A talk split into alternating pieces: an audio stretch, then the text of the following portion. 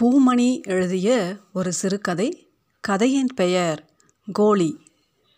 சுப்புவுக்கு பள்ளிக்கூடம் சுத்தமாக பிடிக்கவில்லை. எல்லோரும் ஒரே மாதிரி உட்கார்வது நிற்பது பாடுவது படிப்பது ஒரே சமயத்தில் ஒன்றுக்கு போவது சாப்பிடுவது தண்ணீர் குடிப்பது ஒரே விளையாட்டை சேர்ந்து விளையாடுவது. அது என்ன படிப்பு?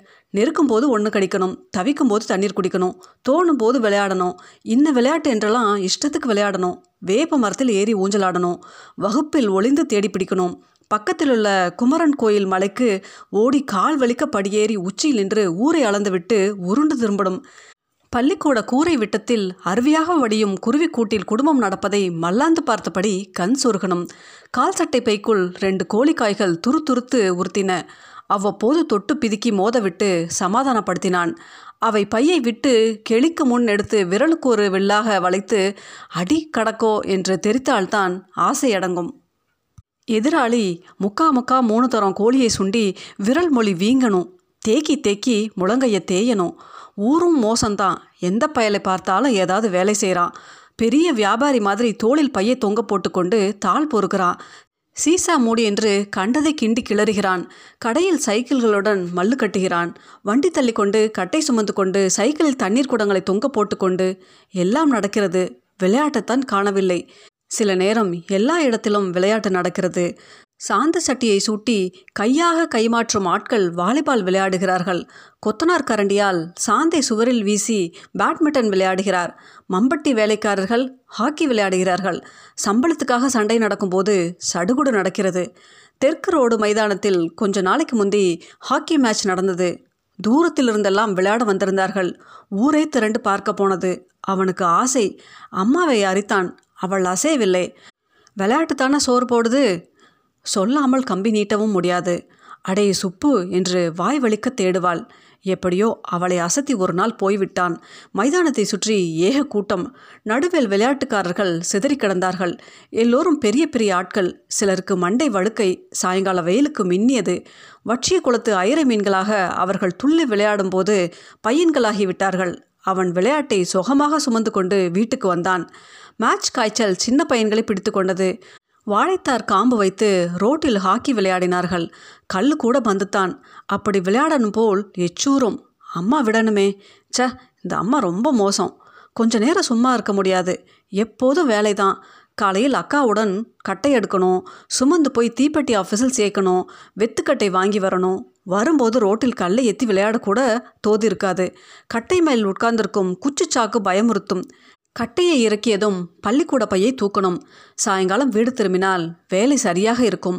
மளிகை கடைக்கு போய் சாமான்கள் வாங்கி வரணும். கூடவே காத்திருந்து இட்லி தோசைக்கு மாவரைத்து வரணும். அந்த நேரத்திலும் விளையாட முடியாது. மாவு கொஞ்சம் குறைந்தால் அம்மாவிடம் வசவு வாங்கி கட்டணுமே.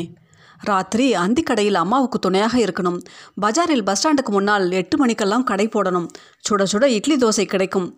வடை மொச்சைக்கிழங்கு என்று வகை வகையாக அம்மாவும் அக்காவும் பண்டம் செய்வார்கள். பொடி சட்னி ருசிக்காகவே ரொம்ப ஆட்கள் வருவார்கள். மிளகாய் எள்ளு பருப்பு இப்படி பொடியில் பல ரகம் உண்டு. சட்னி வகையில் மல்லி தக்காளி வெங்காயம் புதினா இன்னும் என்னென்னமோ. அந்திக்கடை வியாபாரம் குடும்பத்துக்கு ஏந்தலாக இருந்தது. கடை தொடர்ந்து ஓடுவதற்கு எங்கெங்கோ கவனித்து சரி கட்ட வேண்டியிருந்தது.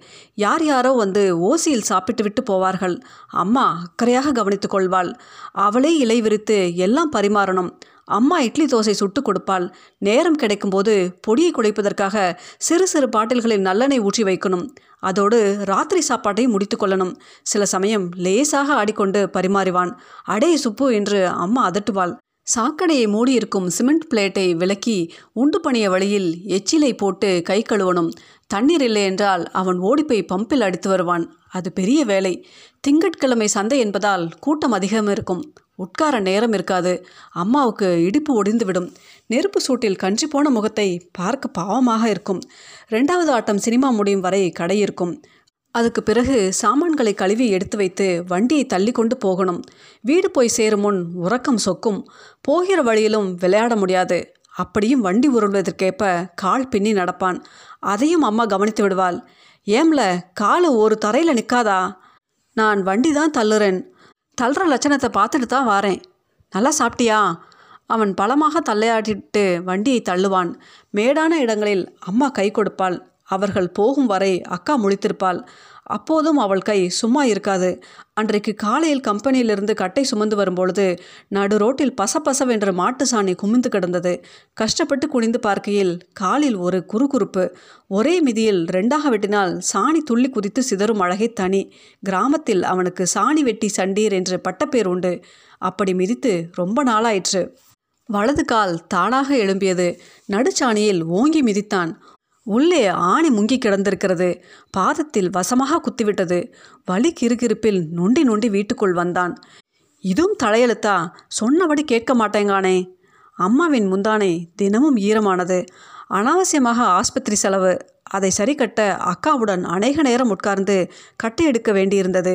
காலில் கட்டவுக்கும் வரை அம்மா கட்டை சுமந்தாள். ஒருத்தருக்கு சம்பளம் கொடுத்து அந்திக்கடை நடந்தது.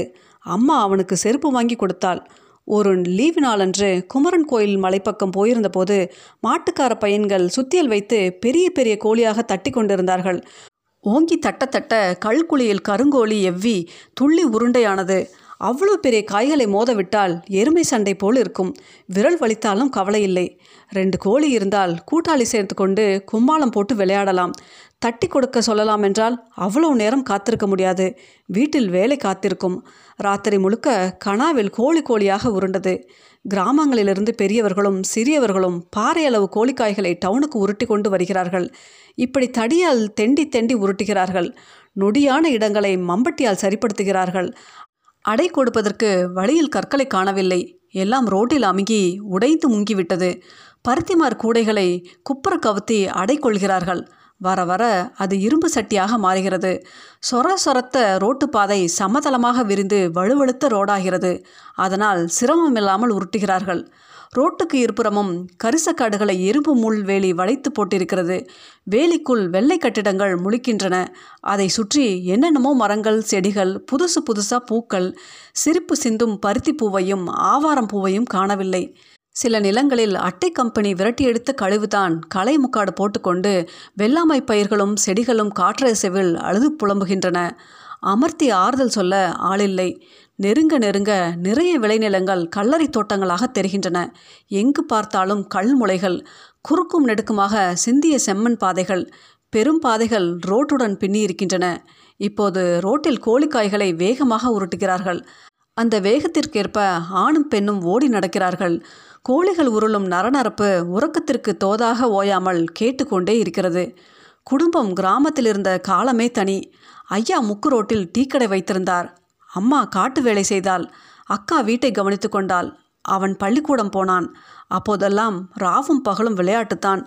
நேரத்து திகட்டும் வரை ஓயாது. வீட்டில் சகல விளையாட்டு பொருளும் இருக்கும். அம்மாவுடன் திருவண்ணாமலை கோயிலுக்கு போயிருந்தபோது ஒரு பொட்டணம் தெலுக்காய் வாங்கி வந்தான். அதில் பாலாங்காய் பவளக்காய் போர்க்காய் கருப்புக்காய் எல்லாமே உண்டு. எச்சை தொட்டு குறிவைத்து தெரித்தால் என்னமாய் ஏறி அடிக்கும் தெரியுமா? காணா குறைக்கு பானையோட்டிலும் சோடாமுடியிலும் பலவிதமான தெல்லுக்காய் துணைக்கு தயாராக இருக்கும். பம்பரத்தில் பத்து வகைக்கு குறையாது. அத்தனைக்கும் தனித்தனி கயிறு. ஒவ்வொன்றுக்கும் சுண்டிவிட்டால் அப்படி லொங்கும். அது போதாதென்று விழாப்பழம் பம்பரம் வேறு. கும்மென்று அதன் இறைச்சலே தனி. அதுக்கு அடுத்து செதுக்கு முத்துக்கள் வரிசையாக படுத்திருக்கும். வளலை சாறை விருசு மங்கினி என்று ஒவ்வொன்றுக்கும் பேர் உண்டு. தரைக்கு தக்கபடி எடுத்து தட்டிவிடணும் சர் சர் என்று பாய்ந்து புளிய முத்தை விரட்டி அடிக்கும். அண்ணன் தம்பிகளைப் போல் பெருசும் சிறுசுமாக கோழிக்காய்கள் பக்கத்தில் குமிந்து கிடக்கும். எதை அடித்து அடிக்கலாம் என்பது எதிராளியை பொறுத்தது. பணக்கூத்து சோளத்தட்டை உடைந்த தோசை சட்டி சலிப்பு இரும்பு வளையம் இப்படி வண்டிகளும் உண்டு. ஊரை சுற்றி பார்க்கணுமென்றால்தான் வண்டி பூட்ட வேண்டியிருக்கும். அதுக்கு நிறைய கூட்டாளிகள் சேரணும். எல்லாம் ஐயா கண்ணை மூடியதுடன் சரி. அத்தனை விளையாட்டும் மனசுக்குள் வற்றி வறண்டு வண்டலாகிவிட்டது. அவர் திடீரென்று கதையை முடித்து கொண்டார். கடுமையான காய்ச்சலில் மூணு நாள் முணங்கியவர் நாலாம் நாள் மூச்சையும் நிறுத்தி கொண்டார். குடும்பம் திக்கி திணறி தவித்தது. மூணாம் மாதம் கழித்து டவுனிலிருந்து வந்திருந்த மீனாட்சியத்தை அம்மாவுக்கு தைரியம் சொன்னாள். குடும்பத்துடன் டவுனுக்கு வந்து விடுமாறு யோசனையும் சொன்னாள். அவள் ரொம்ப நாளைக்கு முன் குடிபெயர்ந்து போனவள். அம்மா அழுது அழுது ஓய்ந்து அந்தப்படியே முடிவு செய்தாள். ஊரை விட்டு கிளம்பும்போது சேக்காளிகளையும் விளையாட்டுகளையும் விட்டு பிரிய அவனுக்கு மனசே இல்லை. ரொம்ப வருத்தமாக இருந்தது. விளையாட்டு பொருட்களை சீதனம் கொடுத்துவிட்டு அம்மாவுக்கு பின்னால் நடந்தான். மீனாட்சியத்தை பக்கத்து லைனில் வீடு பார்த்து கொடுத்தாள். அவன் மேல பள்ளிக்கூடத்தில் சேர்ந்தான். முதலில் அம்மாவும் அக்காவும் தீப்பெட்டி வேலை செய்தார்கள். பிறகுதான் அந்திக்கடை ஏற்பாடு நடந்தது. மூணு வருஷத்துக்கு மேலாகிவிட்டது. அவன் டவுன்காரனாகிவிட்டான். பொங்கல் பூசைக்கு கிராமத்திற்கு போனால் உண்டு. ரெண்டு நாள் சோக்காளிகளுடன் குளிக்கலாம் விளையாடலாம். தலைக்கு மேல் வேலை கிடைக்கிறதென்று அம்மா அடுத்த நாள் கிளம்பி விடுவாள். மனசுக்குள் குதியால போடும் விளையாட்டு அமுகி அடங்க ரொம்ப நாளாகும். செவ்வாய்க்கிழமை ராத்திரி.